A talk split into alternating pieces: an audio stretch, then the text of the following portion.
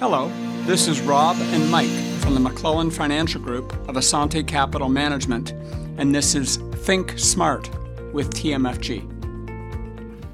Today on Think Smart with TMFG, Mike and I are going to be discussing investors have got it wrong once again. Mike, before we get into that, I thought I would just talk a little bit about our podcast. This is our 162nd podcast. In the last week alone, we've had over 150 downloads of our podcast, just shy of 600 over the last month. To date, we're headed to 20,000. We have 19,100 downloads since we started this thing. So thanks to our listeners. And Mike, I, look forward to hitting that 20,000 and hopefully it'll be uh, fairly soon. You said before you could fill a stadium. could almost fill. Uh, what's it called now? The Scotia Center, or yeah, it's changed so many times. I'm, I'm more comfortable with the Air Canada Center than the Scotiabank Center. We'd have more fans in a Leaf game, deservedly so too. Exactly.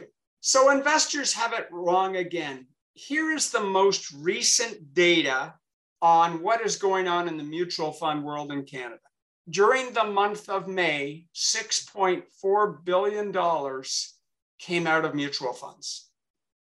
In April, it was pretty bad, but it was only $4.9 billion that came out of mutual funds.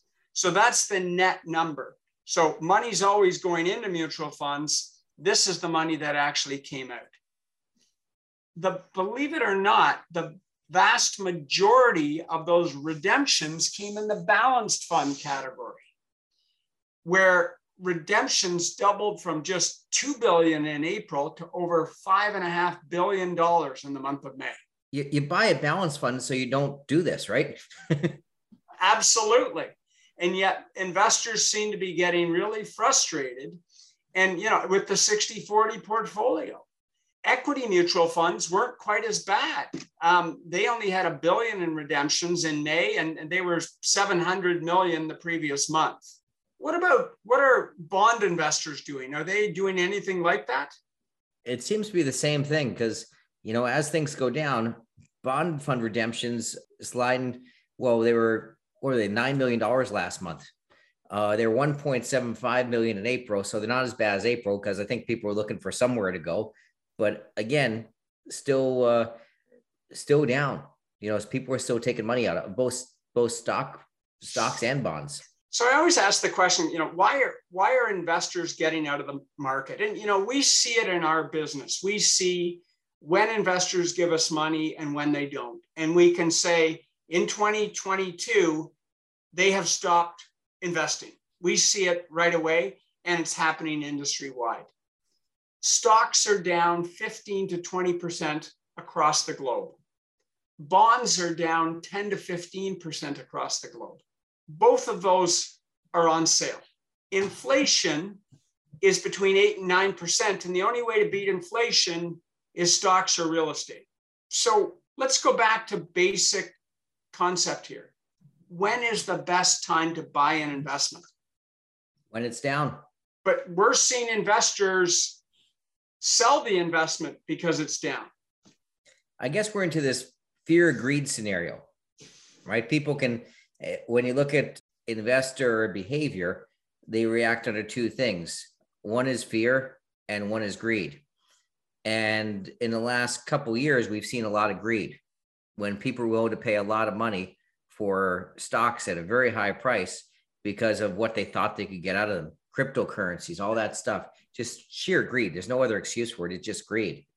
And right now, when we see these redemption happen, and this is a straight fear move. There's no reason for it. There's no practicality, or there's no way where you could justify what you're doing. The only reason to justify is I'm afraid. We touched on stocks, bond, and inflation. I didn't even touch on Bitcoin. I did some math this morning, and it was down about 70% from its peak of last year.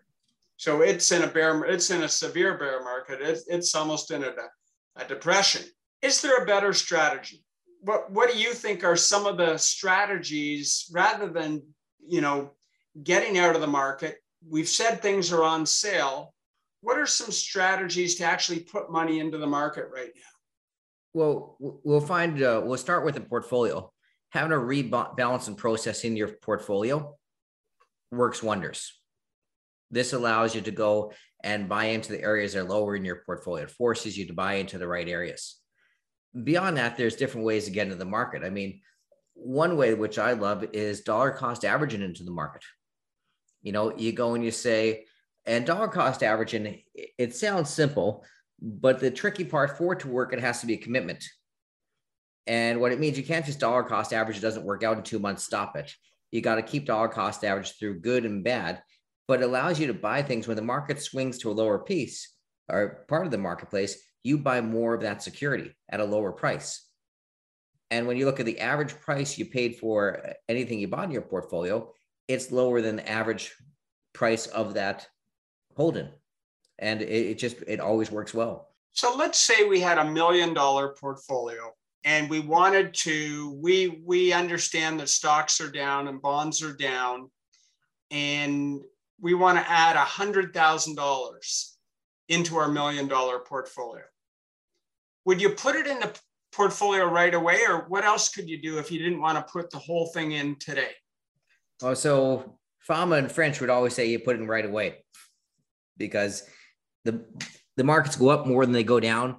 And if you don't know where the markets are, if you accept that the markets are efficient and they're where they're supposed to be, the more time you have that full amount of money in the market, the better your long term return. But not everyone can buy into that full idea. So if you want to play a bit of a safer game, you can go and say to that that hundred thousand dollars, I'm going to start to average in that that in at let's say ten thousand dollars a month for the next ten months, and that way, if we are going to a recessionary period, and the markets do stay rough along the way, you're going to take advantage of every time that market bounces down, you're going to take advantage of buying a cheaper security. That sounds pretty good. Any other strategies? Like, could I could I put the money in, but maybe put it into the stuff that's down the most? Would that make any sense? It it can at times, but you got to be a little bit careful too. It works well on uh, using index type of strategy when you're buying indexes. The problem with stocks is you don't know if an individual stock, just because the individual stock dropped in price, doesn't necessarily mean it's cheap, right? As we were just talking about Bitcoin, just because Bitcoin's down 70% doesn't mean it's a great investment. You know, we, we saw Nortel at one point in a career drop by, you know, 80, 90%. Still wasn't a good investment. You know, Tesla, companies like that, I don't know if they're good investments still at this price. They're still expensive. So from a from an index point of view, I think it makes sense when you start to use the same theories on individual securities. It doesn't hold the same amount of water. You and I are evidence-based advisors. So let's look at some evidence on, on doing this. The research says, the empirical research says, trying to time the bottom is time consuming, is stressful, and it's a loser's game since most of the best days and the worst trading days happen within days of each other and often back to back. So, some research has been done, and they looked at all these different strategies of market timing over a 25 year period. And what they determined at the end of it, you only had about a 2% chance of improving your return by 1.5% a year. So, you had a little chance of doing it, but it only improved your returns by one and a half percent a year over that time period, over that 25 year time period. So it means 98% of the time it didn't work. Meanwhile, the underperformance of not doing anything was only three and a half percent. So you're, you're, you're better just to stay in the market and not take these crazy risks that you're, you're going to win the lottery by getting the 2% as opposed to end up with the 98% where you underperform. The room for error is big if you think you can time the market. You're better just to stay the course and let the market recover, which it always does. I'd like to talk for a minute about the 60 40 portfolio. The 60 40 portfolio is the standard portfolio for the average investor. It's been around forever. In fact, it's been around since, believe it or not, 1928 in a mutual fund structure. But every couple of years, it, it seems to take a barrage of, of it doesn't work anymore. It's kind of like everyone says Warren Buffett doesn't deliver better returns anymore. It's a bit like that. And if we look at the evidence, these first four months or five months of the year have been the worst returns for the 60 40 portfolio since 1928.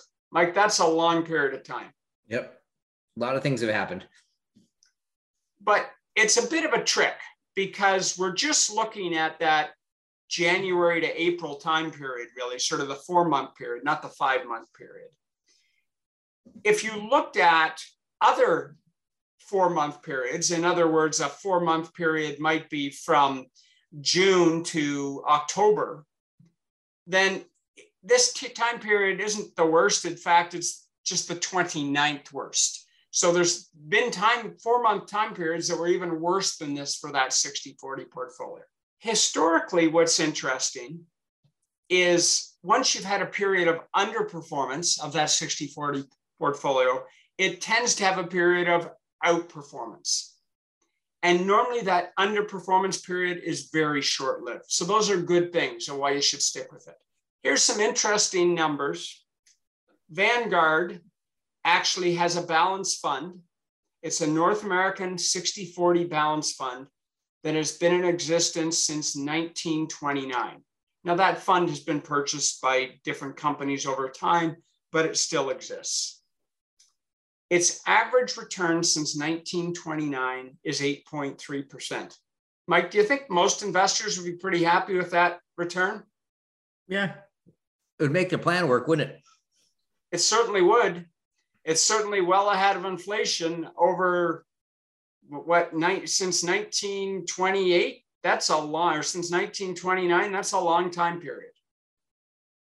So the 60 40 portfolio isn't dead. It's going through a rough patch. It will recover. That brings us to the end of another week. This is Rob and Mike with Think Smart from the McClellan Financial Group of Assante Capital Management, reminding you to live the life that makes you happy. You've been listening to the McClellan Financial Group of Assante Capital Management Limited. Assante Capital Management Limited is a member of the Canadian Investor Protection Fund and the Investment Industry Regulatory Organization of Canada.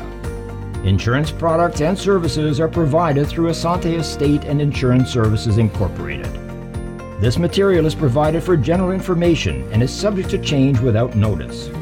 Every effort has been made to compile this material from reliable sources.